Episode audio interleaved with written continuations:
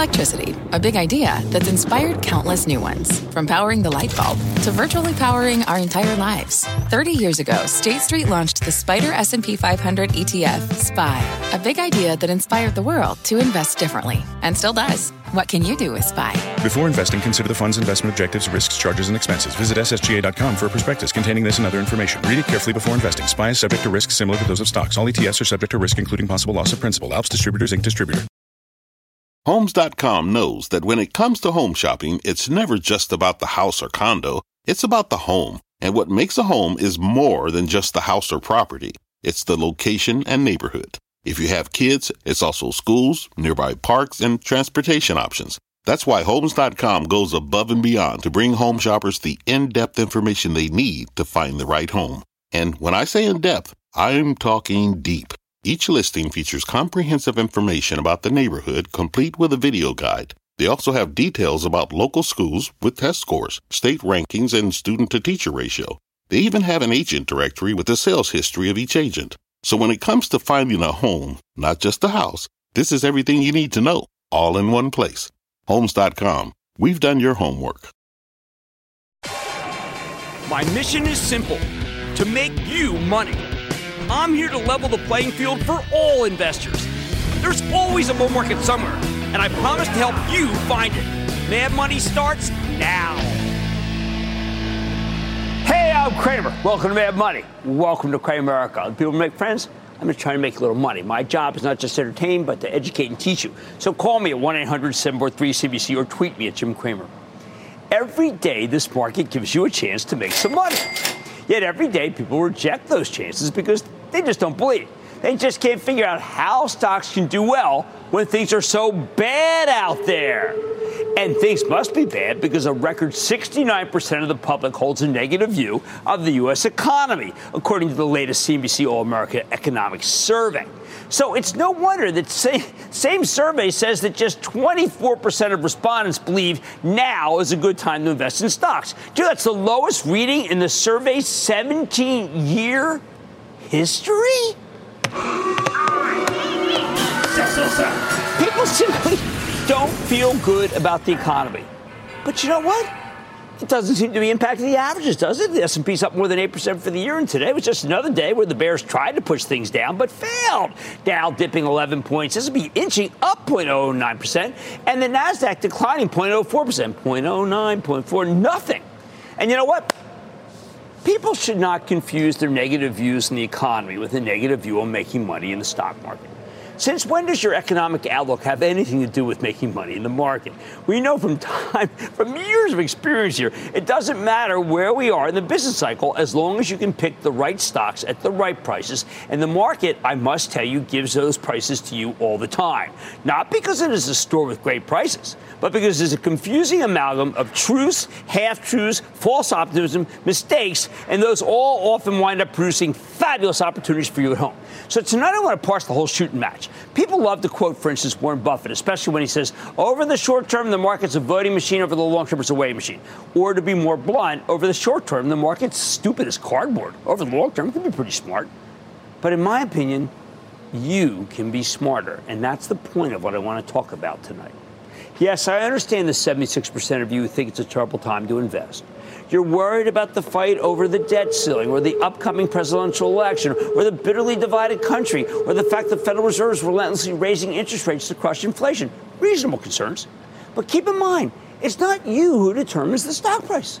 In fact, individual investors stopped being a major factor ages ago. They bet on the wrong kinds of stocks and gave up on the asset classes en masse. This time it was bogus SPACs or miserably placed or IPOs. We've seen it all happen so many times. So it's not the home gamers who set prices, it's the professionals. And the professionals make stupid mistakes every day. Their mistakes are what I want you to think of as your opportunities. Let me give you an example because it happens constantly. As a matter of fact, I'll give you three of them. Let's start with a company you know I'm obsessed with, NVIDIA. A year and a half ago, I made another pilgrimage to their headquarters in California to meet Jensen Huang, the Renaissance man CEO of NVIDIA. Now, understand I have a tremendous level of reverence for this man. Everything we've seen, everything I've taught, everything I had know about NVIDIA shows me that Mr. Mr. Is more thoughtful, special, and filled with wonderment than any other person I've met in business, save perhaps say Apple and Steve Jobs, and I never got to meet Mr. Jobs. Lately, we've heard a lot of, about this uh, stupid term, artificial intelligence, but we tend not to have any idea what it really means. We just like to bandy it about. Jensen explained it to me in plain English. He told me if you put enough powerful, high speed semiconductors together, they can do incredible things. I said, uh, like what? He said, all right, anything. I said, well, uh, like if you want to draw a picture of something in the style of your favorite artist. Uh, I said, you mean if I wanted to say, for instance, see how Cezanne, who painted still lifes, were instead to paint a seascape, you could actually show me what it would look like? Seconds later, it's in front of me. Seascape that had been done by Cezanne. I mean, he also showed me an artificially made me, uh, AI Cramer. Sounded and looked, well, it looked better than me, actually, frankly. It sounded just like me, though, because that stupid voice of mine. I told him these are wonders. He said it was all available to anyone who wanted to use it. Anyone. I said, who's the one who wants to use it? He goes, I don't know. I don't know. But at first, no one believed. No one believed Jensen. And then ChatGPT occurred. Now everyone believes Jensen. They all went in. They all went into AI, and they know NVIDIA stock's been insane because their chips are what powers AI. Today, an analyst at HSBC, a brokerage firm of some renown, upgraded the stock from a sell, sell, sell, sell. to a buy. buy, buy. That's right. He initiated coverage on NVIDIA with a sell rating on December 14th when the stock was at 176. It's now at 276. I'm calling that bad timing. This was right around the time that ChatGPT started getting popular. Suddenly, clients figured out what to do with NVIDIA's H100. That's the $20,000 chip that you need boatloads of if you want to do this AI stuff. It's the chip that we don't want the Chinese and have stopped the Chinese from getting. Now, in this anal- analyst defense, and it's tough, but I'm going to do it anyway, NVIDIA's then core business of data center chips was slowing. And he was also worried about the usage of graphics cards for cryptocurrency mining. Headwinds galore. But he completely missed the story, didn't he? Since then, the stock's rallied 100 bucks. Sure, you could argue that Nvidia's nearing its highs because the last bear has finally thrown in the towel. Heard that a lot today. I'm not here to debate that. I'm just pointing out that while it's discouraging to see even the professionals get it wrong, their mistaken negativity gave you an incredible buying opportunity in Nvidia that lasted for months. That's that has nothing to do with the economy. Second example, Charles Schwab. In the last month, we've heard more negatives about Schwab than any other time I can recall. We've heard about how their bond portfolio would wreck them, how their clients were fleeing like rats off a sinking ship, how they were caught with a mismatch of skittish depositors and unrecognized losses of their bond portfolio. I told you it was all nonsense. Nobody seemed to listen. I know I get laughed at. YouTube show it to me, you know, tweet, Twitter. Then Schwab reported yesterday, and we learned that indeed, most of those negatives were flat out untrue. In many cases, they were lies. Lies promoted by competitors, short sellers, lazy journalists. If you don't believe me, go read that conference call where CEO Walter Bettinger teased off on everyone who libeled his company, libeled with impunity, I should say, because nobody's ever going to investigate what happened here.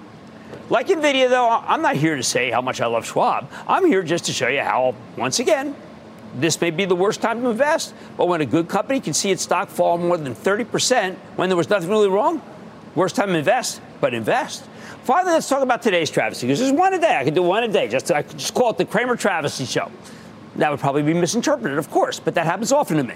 Johnson Johnson. My investing club partner Jeff Marks and I spent hours, literally hours, examining why J and J could go up, up, up pre-market on an amazing quarter, and then spend the rest of the day dropping, ultimately falling six points from where it was before the market opened.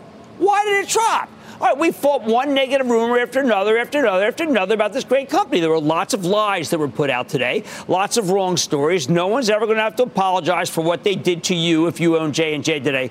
But lie after lie after lie, then throw in some slander and then a few more lies. That's what happened. Until the end, like Schwab, it didn't matter. I couldn't fight them all. It was just there too many boxers. Just me out there in the left-hand corner, just getting my.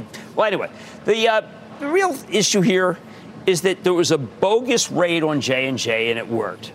And in the short term, the market was an idiot. The market's an idiot short term all the time. Again, am I telling you buy J&J? Not the point of the story. We went for the trust. We buy it a ton more in a second, but now we're frozen. I think it's terrific. The whole point is that the pros get it wrong constantly, or they're actually trying to get it wrong, or they lie, or they misdirect, or they're naive, or they're short-sighted, or they're short, or they're trying to influence. All these things make it very difficult to invest, and they all happen. That's why you come to this show, because I tell you the truth about what happens. And the averages don't show it, but that's the truth. Bottom line, I don't blame you for freaking out and cashing out. But I do blame the professionals for destroying your confidence with their foolishness. Rather than being discouraged when they screw up, you should take advantage of their mistakes to buy high quality stocks that they run from because they're scared or don't know how to do the work. Sunny in Illinois, Sunny. Hey, partner, it's your friend Sonny from Chicago, Illinois. How are you? I'm doing well there. How about you? Doing well, doing well. Investment Club member and long time Yes. fan. Thanks for all that you do for us, sir. Thank you. Thank you.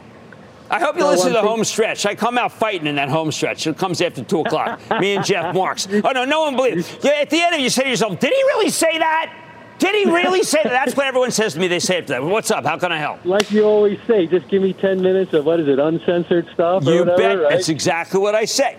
Cadre. That's right. C-A-D-R-E. That's right. So I'm thinking about uh, investing in the uh, in a steel company. I know you're a fan of Nucor, and I own Yeah. some shares of that. But I'm looking at another company that recently came out with um, confirming their guidance, and uh, they've been cutting costs. What's your opinion on Cleveland Cliffs? All right, I actually think the risk taker, the person who really wants to just say, you know what, I believe that the economy is going to turn around and that the Fed is done, that then you would buy Cleveland Cliffs, CLF. You would. Because that one's going to go 17 to 30 in a heartbeat. Whereas Nucor is going to go slowly, step by step, inch by inch. So I, I agree with your thinking, but only if you're bullish. All right, at times like these, I want you to drown out the negativity and find some high quality stocks to buy in the weakness, even if they're telling lies about them and driving them lower. Pretty surprised at what you find out. Mad Money tonight. With recession fears mounting, could an investment in a gold mine have your portfolio sitting in a gold mine? I'm checking in with Agnico Eagle to learn more about the story. And 2021 was a big year for IPOs. But where do some of these names stand now? Oh, you don't want to look. I'm grading the consumer-facing companies that hit the public market in a crowded year. And Signet hosted its inter- investor day today, and I saw a lot of very impressive metrics. So we're uh, metrics. So what we're going to do is we're going to sit down with the jewelry kingpin, find out what's on the horizon with the top brass. So stay with Cramer.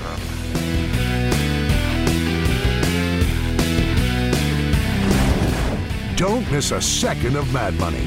Follow at Jim Cramer on Twitter. Have a question? Tweet Cramer. Hashtag mad tweets. Send Jim an email to madmoney at cnbc.com or give us a call at 1 800 743 CNBC. Miss something? Head to madmoney.cnbc.com. Take your business further with the smart and flexible American Express Business Gold Card. It's packed with benefits to help unlock more value from your business purchases. That's the powerful backing of American Express. Learn more at americanexpress.com slash business gold card. Fact. Running a business is not getting easier on your wallet. With higher expenses on materials, employees, distribution, and borrowing, everything costs more. Also a fact. Smart businesses are reducing costs and headaches by graduating to NetSuite by Oracle. NetSuite is the number one cloud financial system, bringing accounting, financial management, inventory, and HR into one platform and one source of truth. With NetSuite, you reduce IT costs because NetSuite lives in the cloud with no hardware required. Accessed from anywhere, you can cut the cost of maintaining multiple systems because you've got one unified business management suite. You improve efficiency by bringing all your major business processes into one platform, slashing manual tasks and errors. Over 37,000 companies have already made the move. See how you'll profit with NetSuite, and then you can think of all the ways you could be spending the money you save. Company retreat in Malibu, anyone? By popular demand, NetSuite is offering a one-of-a-kind flexible financing program for a few more weeks. Head to netsuite.com to start saving.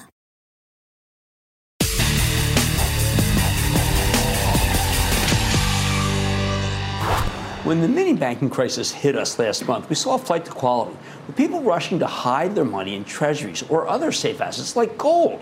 And since then, even though the financial system stabilized, gold hasn't really retreated. It's still over $2,000 per ounce, and you know I'm a gold bug and believe it can go much higher.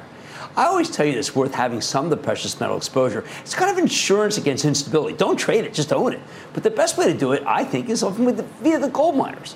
So let's circle back to one we followed for a very long time Agnico Eagle Mines. Now, we haven't actually spoken to them in nearly four years, and during that time, a lot has happened, including a big merger with Kirkland Lake that was completed last year, and another deal where they just bought the Canadian assets of a very different gold miner, Yamana, which is one that we liked from when we started the show. That's the kind of expansion you want in an environment where the underlying commodity is going up. Don't take it from me. Let's check in with Sean Boyd, the executive chairman of Agnico Eagle Mines, to get a better read on the situation. Mr. Boyd, welcome back to Mad Money. Yeah, great to be here, Jim. So, Sean, I've got to tell you, with these two acquisitions, I knew Yamana from when it was a $3. That was, of course, you got the Canadian side. And Kirkland, I followed them for years. It seems like that maybe there's more money uh, to be made buying uh, the stocks that people don't really care about without them realizing how much is in those different mines. But I think you're right. And I think that's sort of where we are now. I think we've seen some inflationary pressure. We've seen some risks in the mine building uh, part of our business. And we determined uh, two or three years ago that uh, the balance was tipping more to buying assets rather than building them. And so we were very active over the last couple of years, as you, said, uh, positioning the company to be the third largest producer, producing about three and a half million ounces. So um, the timing was really good. It's all about value, but more importantly, I think it's what you can do with these assets. And of that big production base, three quarters of it is in Canada now. Um, and that's our backyard. We've been doing this for over 60 years, so we like our positioning based on that M&A that's been uh, happening with us for the last couple of years. Now, despite that money going out, you have remained very committed to to your dividend strategy, which is why I've always been a big fan. Yeah, and that's been important. We've paid a cash dividend for 38 years, and so we did that, as we've said many times here, without the benefit of a hedge book when gold was $250. So it's all about discipline. It's all about uh, generating cash from these assets. So we're in a position now where, uh, as you said in the lead, uh, here, here's gold 3% off the all time high without a lot of fanfare, very quietly sort of sitting here at 2000 um, without a lot of investor interest. And I think what the interesting thing is now um, these businesses are set to generate significant cash flow, but the shares haven't performed. So if we go back to third quarter of 2020, uh, gold hit a record high.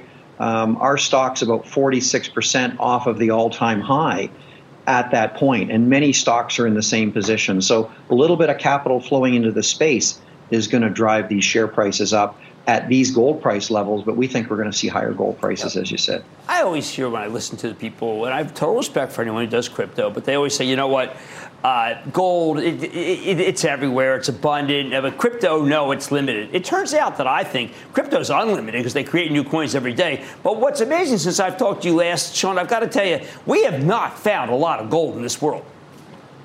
No, and I think you're absolutely right. And as I've said, I've been doing this for, I've been here for 38 years. And so if you look at our two biggest mines, so these are two of the top 10 gold producers in the world Detour, which came with Kirkland Lake, and Canadian Malartic, which we've owned half of since 2014. We just recently, as you said, with Yamana, wrapped it up 100% ownership in these assets.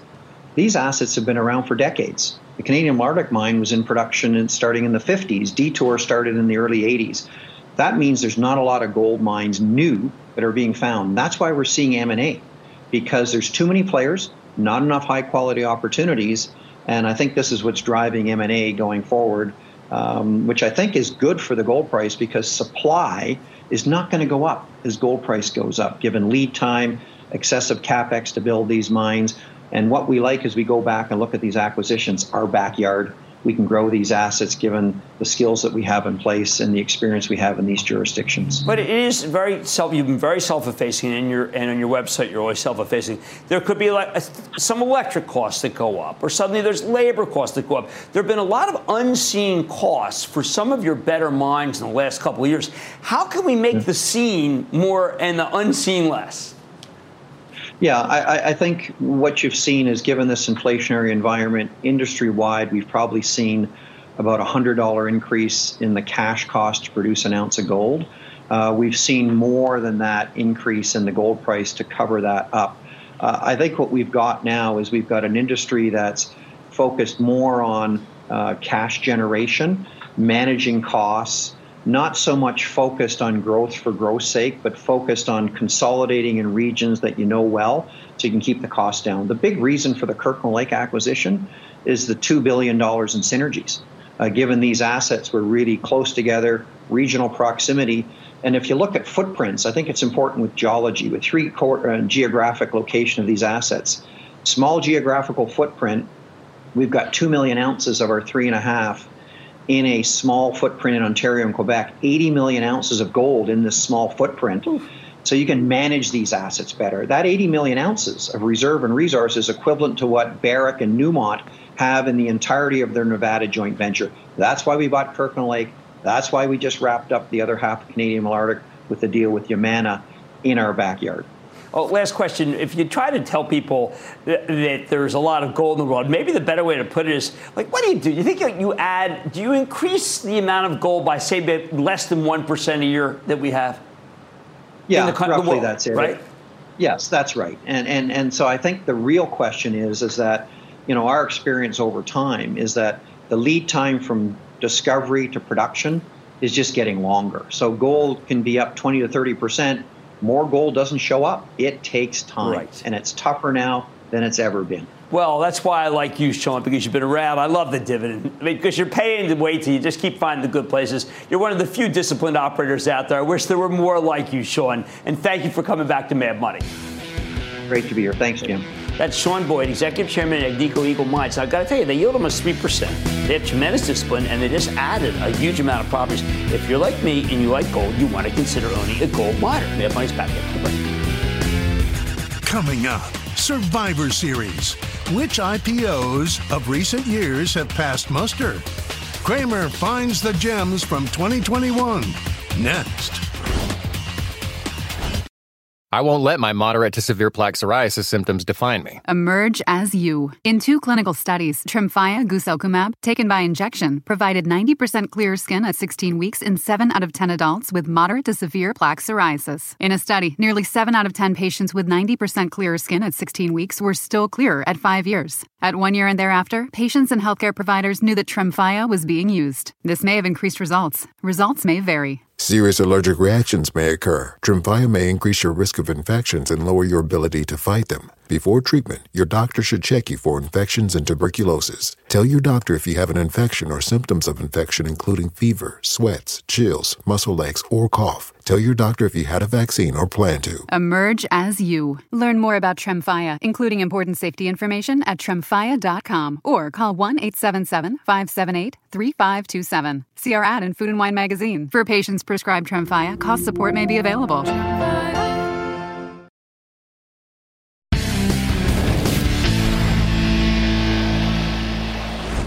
Okay, last time we spoke to Prometheus Biosciences. That's the biotech that just got a monster takeover bid from Merck at a 75% premium. I bring this up again, not just because of what I said at the top of the show, that stocks are mispriced by professionals, not amateurs, but professionals all the time, but because Prometheus is one of the rare IPOs from the class of 2021 that's actually made any money. At this point, this stock's up more than 900% from when he came public. And even before Merck's takeover bid, it was the best performing stock of the nearly 400 names of its IPO cohort. But it's got me thinking about that generally awful group. Why? Because even though most of these stocks have been total dogs, representing pieces of low quality merchandise that were foisted on a credulous public, there were some decent ones that slipped by too. They're just hard to find. When you look back at the 382 stocks that came public in 2021 and are still trading, because a lot of them aren't, only 13% are above their offer prices. That is an astounding rate of disappointment.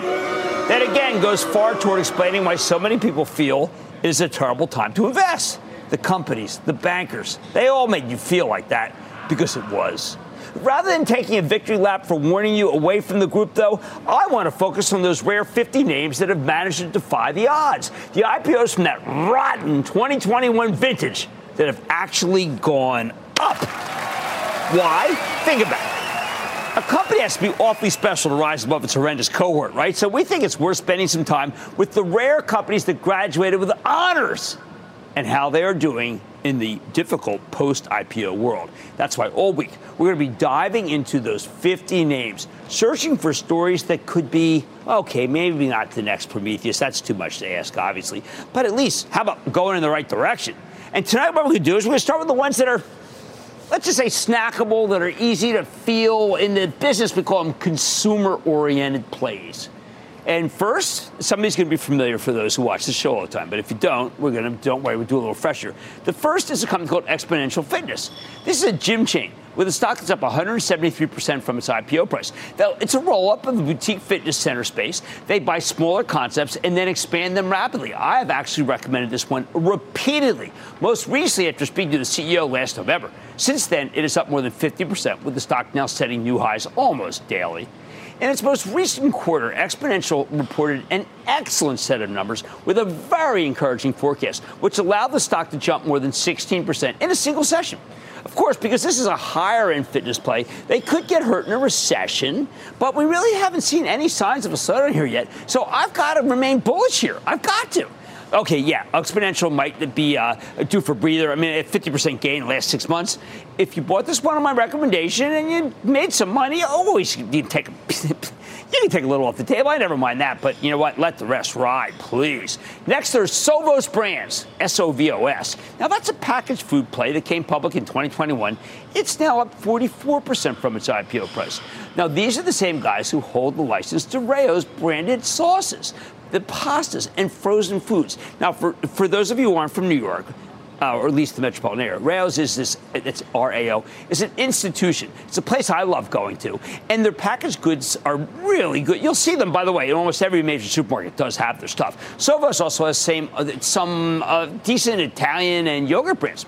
I highlighted this one a little over a year ago, and after running a screen of recent IPOs with good cash flow, stuck out to me.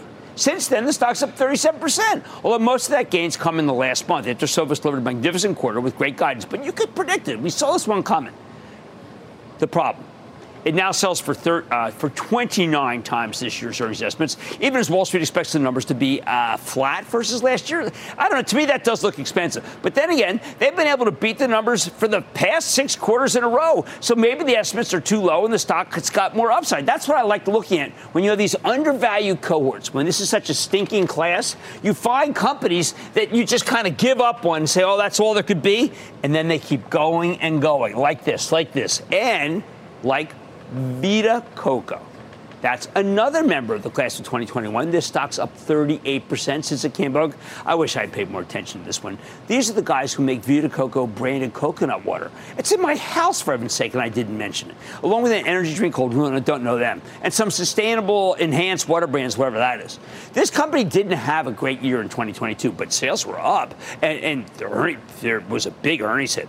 This year, though, Vita Coco's on track to more than quadruple its earnings year over year. Now, can it make those numbers? Honestly, I'm not sure. That said, I'd love to have these guys on the show. Please come on the show. Bring some of your your water. I love it.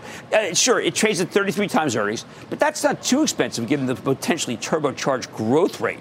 Plus, whenever you see one of these smaller beverage companies, you got to remember that it's a potential takeover for the majors. We've seen that time and again since we started the show. So I'm all over this one. These are all really good companies that got buried in just a really miserable vintage. Fourth is another beverage play, Dutch Bros. Now, this one's a little more tricky. That's the coffee and energy drink chain with the regional and national growth story. Even though the stock's up 33% from where it came public in 2021, the stock initially surged to $81 not long after the IPO. It's now at 30 and change. As much as I like the Dutch Bros, I got to admit that uh, they may have to let's say, uh, let, let, they got to give us a spark here. They had a 1% same store sales growth last year, and this low, sing, this low single digit numbers they're forecasting for 2023, not good enough. Now, long term, everybody who watches this show knows that I have a winner here, and it's going to be a great one. And we it just the other day, and uh, we had a caller. I said, Yeah, I do like it. But short term, I think they're spending too much time expanding and too little time paying attention to same store sales and that is a risky view, too risky. And viewers know I support the company and the stock. Dutch Bros knows coffee. I know stocks. They know coffee better than me. I know stocks better than they do. You want your stock to go up, guys? Focus on some same store sales improvement, not getting to a certain number of stores in a short period of time. It rarely, if ever, works. Slow down the expansion plans. Get the same store sales up, and then I will start pounding the table again. Fifth, let's not forget Cramer Fave, and I'm just look at whoa on holding. On Holding, the Swiss sneaker company that could be the next great growth story in footwear. We had both co CEOs on the show the other day. The company reported a blowout quarter last month. They make a compelling case. I think On Holding still in its early innings, which means the stock could have a lot more room to run. You got to love these guys. I think 2023 is going to be gigantic for On. Finally, uh, this is another one that's kind of like, well, Dutch Bros is shooting itself in the foot. This one, this is this Portillo's. Uh, I think it's fantastic. When I was in Chicago selling some my wife's mezcal, we of course had to go to Portillo's. The thing came public in 2021. Stock's up nearly 2% from its IPO price. Not exactly impressive performance. But this sad group of 2021 IPO names is a graded on a curve situation. Portillo's has been too much, have been much, much higher levels in the past. But aside from this market-wide IPO bust, well, it's had many self-inflicted problems. See, Portillo's used to be wholly owned by a private equity firm, which still has a large stake. It's not the family here that's doing the selling. Every time the stock gets on a roll, their private equity sponsor dumps millions of shares into the market untimely and miserably, and the rally immediately comes to an end. It's like they just don't care. They probably have made so much money on it, maybe they don't. Eventually, they're going to finish their selling. And at that point, I'm a believer in Portillo's again. Even as I think these private equity guys have been buried, they've buried you alive with their sales. And it's gotten to the point where it's downright embarrassing, frankly. Portillo's Italian beef sandwiches are truly that good. Maybe even on par with those made by Carmy at the original beef in, in Chicagoland. By the way, the Bear's very good if you haven't seen it. Carmy would never dump stock like the way these private equity guys are doing. He had class. Bottom line where most of the IPOs for the class of 2021s have been total duds, if not just miserable, awful situations, there were some quality names buried here. And the good ones stand out because they're the only ones that are up. And many of these are worth owning when you do some digging. Tonight, we're going to the consumer brands. I'll cover the rest of those rare IPO winners through the rest of the week. Stop selling the darn stock! Maybe they heard me. Maybe they didn't. Kevin in Texas. Kevin. Booyah, Jim. How's it going? It's, it's just a fantastic day here. How about you? Oh, hanging in there. Just missing my dad. Um, we all do, don't we? Yeah. yeah. All right. We We're all do. I think it pop every club. minute. Yep. It's a, it's well, yes, and we support each other. Thank you. Yes, What's sir. going on? I got a question about Upstart. I love their technology. Their AI is fantastic. I believe that they will be replacing FICO store, scores in the near future. I've been buying on the way down. I started a position at 150. I've been continuing to buy. My question is, should I buy, sell, hold, or move it? Well, I, I don't want you to buy any more of it, uh, and I'll tell you why, Kevin. Because I, I want to see them uh, get out of this funk that they're in. I mean, they do have good technology, right, but they have not done well. And I'm not recommending any stocks of companies that are losing money. That's just my rule on Mad Money. And it's kept us all out of a lot of bad stocks. And I'm going to continue to follow my rule. Right, despite the wreckage among most of the IPOs from 2021, there are some quality names within the group. You just have to know where to look, and you have to get some of the people who are selling the stocks because they're so greedy to stop. All right, much more Mad Money Head, including my Susan with Signet. Could the stock of the jewelry company continue to shine in this tape? I'm getting the latest from the CEO. Man, the market's so focused on taming inflation and what the Fed's next move could be, but is it possible that we're in a better situation than we all think? I'll give you my take and all your calls rapid fire tonight's edition of the Lightning Round. So stay with Cramer.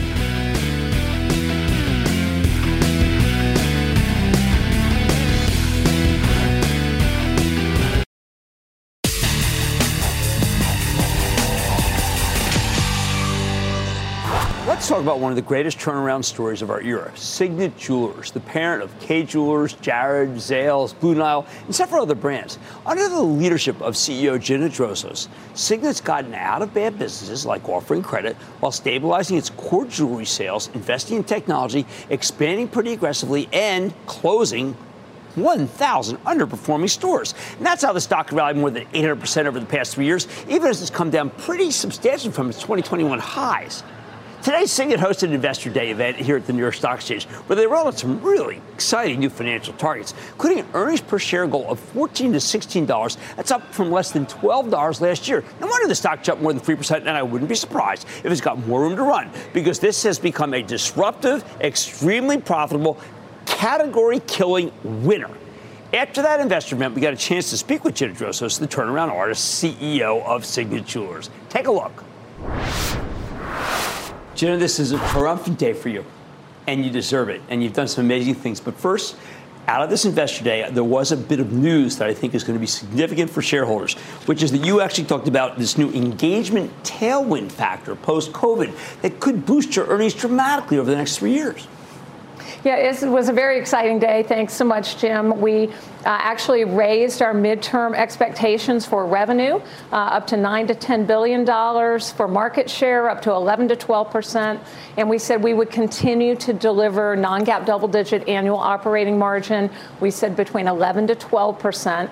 One of the big tailwinds on that, worth about 600 million dollars to us, is the fact that engagements didn't happen as much at the end of last year there's a trough going on right now in calendar year 23 but that will end toward the end of this year.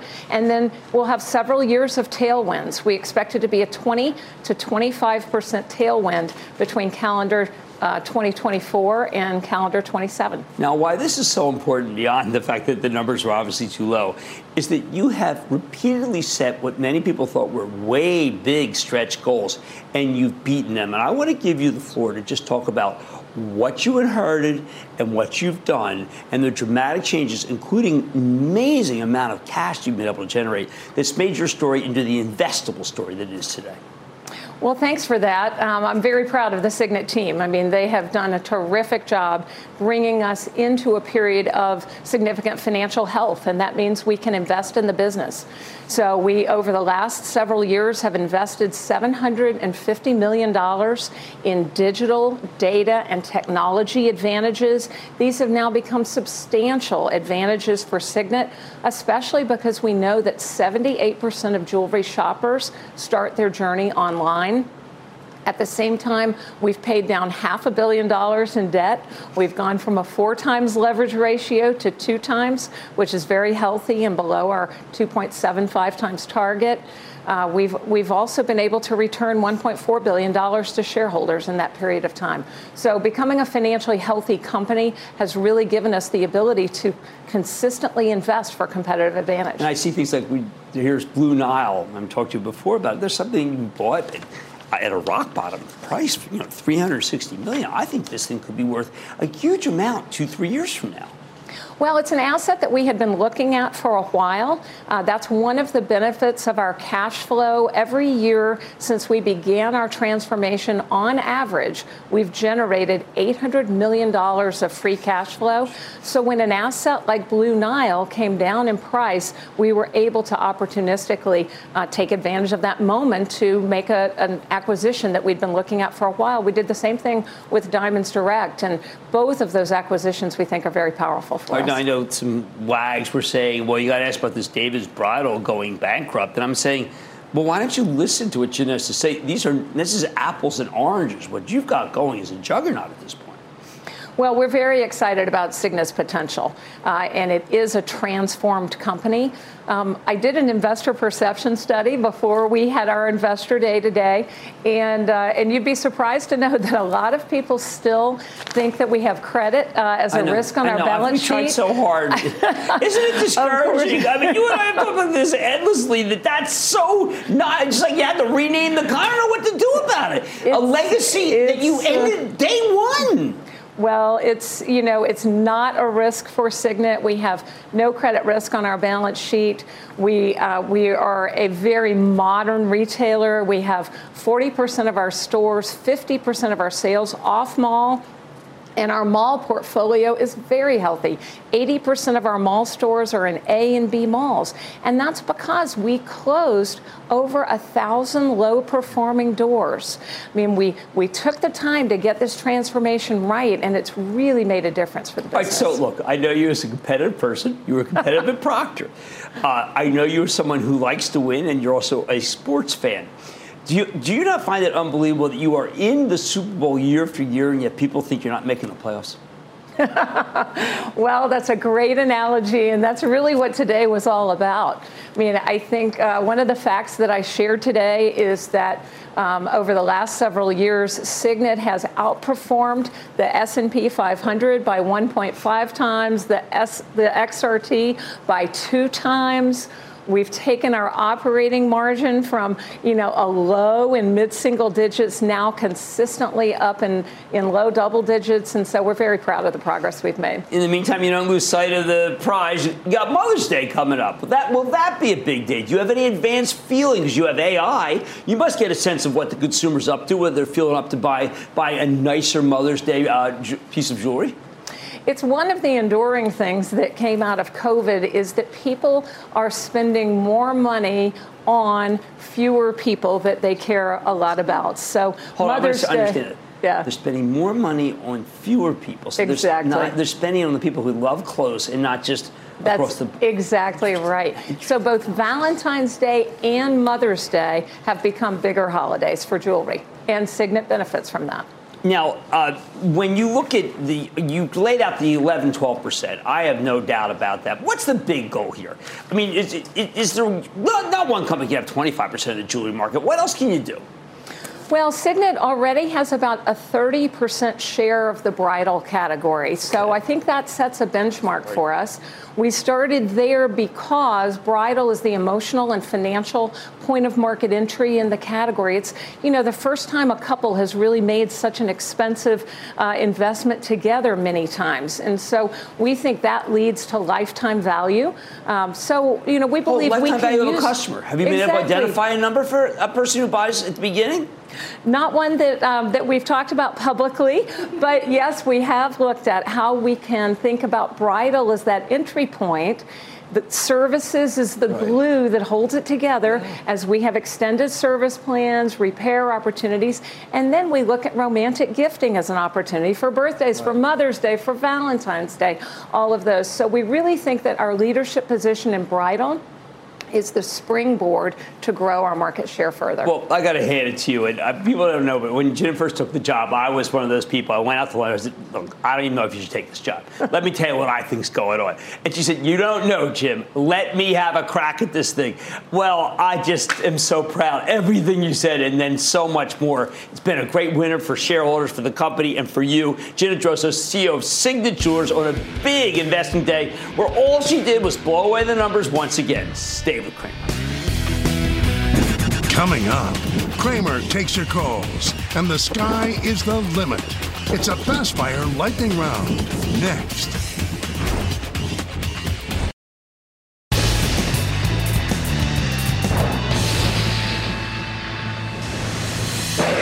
It is time. It's time for the lightning round. Chris Bear, best of course, one another, seven, bye bye bye, sell, so just clear with the closing, step, we pray the sound.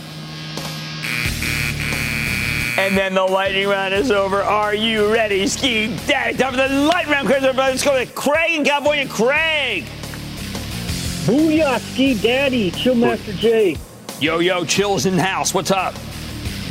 Uh, yeah, I've been looking at this uh, fast food stock. Uh, seems to trade at the lowest uh, multiple in the sector, around 14 times earnings. Uh, got a PEG ratio under one. Uh, what's your long-term thoughts on Jack in the Box? Will it uh, pop uh, okay. up okay. Well, okay, so I number one is Chipotle, and then number two would be McDonald's, number three would be Wingstop, and then number four is Yum, and number five is Jack in the Box. So those are the five and how I rank them. Let's go to Matt in North Carolina. Matt. Hey, Cramer, thanks for all the money you've been making me. My pleasure. What's happening? Uh, Penske Automotive Group is up like 600% in three years. You know what? Got- you know why that is? Because they are so darn good. I mean, look, I like the Lithia guys at Driven AutoNation, whatever. Penske is the smartest guys. That's why they're winning. I want to take more calls. I, I, it's my it's my anniversary, and I frankly want to cancel dinner and just take calls. Let's go to Khalid in Florida. Khalid.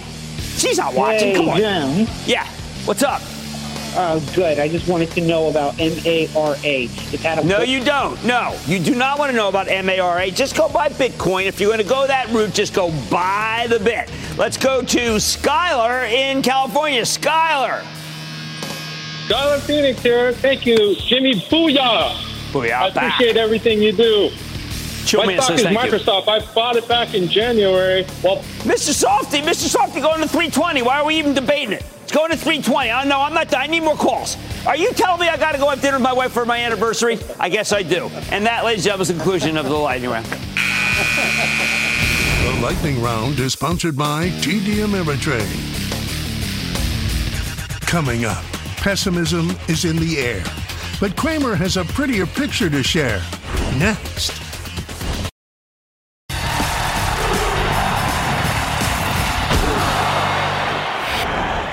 We're so worried about how the Fed needs to keep tightening to beat inflation that we don't seem to realize the economy is in much better shape than most people believe. We should think twice about killing this great moment. It's taken too long to get here, and it can all be undone if the Fed's too stubborn about tamping down wage inflation at what could now be a considerable cost to other aspects of the economy and the polity for that matter. I know that might sound crazy, but if you listen to all the conference calls from the major banks like I do, you get a picture of a nation where jobs are plentiful, housing defaults are nil, auto payments and credit card payments are coming in on time, and as Brian Moynihan from Bank of America would tell you, his bank, which I regard as a national bank, has the lowest provisions for bad debt in 53 years. 53 years, for heaven's sake. That's worth celebrating. That's all thanks to the incredible job market, the one the Fed's now trying hard to unwind. We also learned today that we had a better than expected number of housing starts last month. Something that's great news because the worst part of consumer inflation right now is the cost of shelter, which means rentals. As I see it, the only way to stop the relentless rent increases is by building more homes. We sure don't have that now, but the housing starts number are a step in the right direction. So maybe if we let this nascent move percolate, the landlords will think twice about endless price hikes, which could cause the CPI to cool faster than expected. More important, the consumer is flush right now. After Bank of America reported some monster good results, CEO Brian Moynihan pointed out that smaller savers who had $2,000 and $5,000 pre pandemic now have $13,300 in their accounts on average. Those who had 5 to 10 grand pre pandemic now have more than 21,500. These are real meaningful savings. I know we don't want inflation to erode their purchasing power, but we also want them to keep growing, don't we? These numbers are now outrunning our reduced inflation rate. That's important. Look, when we had inflation that was 8%, it made sense for the Fed to ruthlessly raise interest rates because 8% inflation is truly destabilizing. We're not there anymore. At this point, I think the Fed should start worrying about whether it really wants to destroy this pretty decent village in order to save it. Do they want to take short term rates so high that it's simply not worth putting your cash in anything other than money market funds or treasuries? Is that the goal? Stop investment in anything that's not risk free because risk free is so unnaturally positive? I don't think so because that's a guaranteed recession. Or consider this in another two months, we're going to have more than 2 million people graduating from college looking for a job. I think that unlike the last few years, these kids might have a harder time finding one. How could they not? If all we ever hear about is we're heading into a recession, what employer is going to be on a hiring spree other than an insanely optimistic, if not delusional one? And when you have something like generative AI with the potential to disrupt so many fields, it makes sense for executives to hold off on hiring to see what jobs this technology can destroy. Why hire someone if you might have to lay them off in six weeks thanks to ChatGPT? Why not just wait to see what happens and what it can do? AI doesn't need health insurance, no HR problems. Better hire. Look, at the end of the day, we're, we've never had so much opportunity for so many different people in our country, at least when it comes to finding jobs. And I worry the Fed's now going to start sacrificing those opportunities on the altar of price stability with two or maybe even three or more rate hikes. If I were them, I'd do one last 25 basis point hike, then say, let's slow it down. Let's see what the job market looks before we make our next move. We don't have to wait long. If all those new college graduates can get jobs, then the Fed's got my blessing to tighten again. Otherwise, though, why not just wait a little longer to see what all this talk about a recession and generative AI can do to soften up the labor market? What's the harm in being prudent? At the end of the day, I'd rather have 3% inflation and a decent economy than a recession that lets the Fed hit its 2% inflation target. I like to say there's always a bull market somewhere, and I promise I'll find it just for you right here on Mad Money. I'm Jim Cramer. See you tomorrow. Last call starts now. All opinions expressed by Jim Cramer on this podcast are solely Cramer's opinions and do not reflect the opinions of CNBC, NBC Universal, or their parent company or affiliates, and may have been previously disseminated by Cramer on television, radio, internet, or another medium. You should not treat any opinion expressed by Jim Cramer as a specific inducement to make a particular investment or follow a particular strategy, but only as an expression of his opinion. Cramer's opinions are based upon information he considers reliable, but neither CNBC nor its affiliates and or subsidiaries warrant its completeness, or accuracy, and it should not be relied upon as such. To view the full Mad Money disclaimer, please visit cnbc.com forward slash Mad Money disclaimer. I won't let my moderate to severe plaque psoriasis symptoms define me. Emerge as you. In two clinical studies, Tremfya guselkumab, taken by injection, provided 90% clearer skin at 16 weeks in 7 out of 10 adults with moderate to severe plaque psoriasis. In a study, nearly 7 out of 10 patients with 90% clearer skin at 16 weeks were still clearer at 5 years. At 1 year and thereafter, patients and healthcare providers knew that Tremfya was being used. This may have increased results. Results may vary. Serious allergic reactions may occur. Tremfya may increase your risk of infections and lower your ability to fight them. Before treatment, your doctor should check you for infections and tuberculosis. Tell your doctor if you have an infection or symptoms of infection, including fever, sweats, chills, muscle aches, or cough. Tell your doctor if you had a vaccine or plan to. Emerge as you. Learn more about Tremfya, including important safety information at tremfya.com or call 1 877 578 3527. See our ad in Food and Wine magazine. For patients prescribed Tremfya, cost support may be available.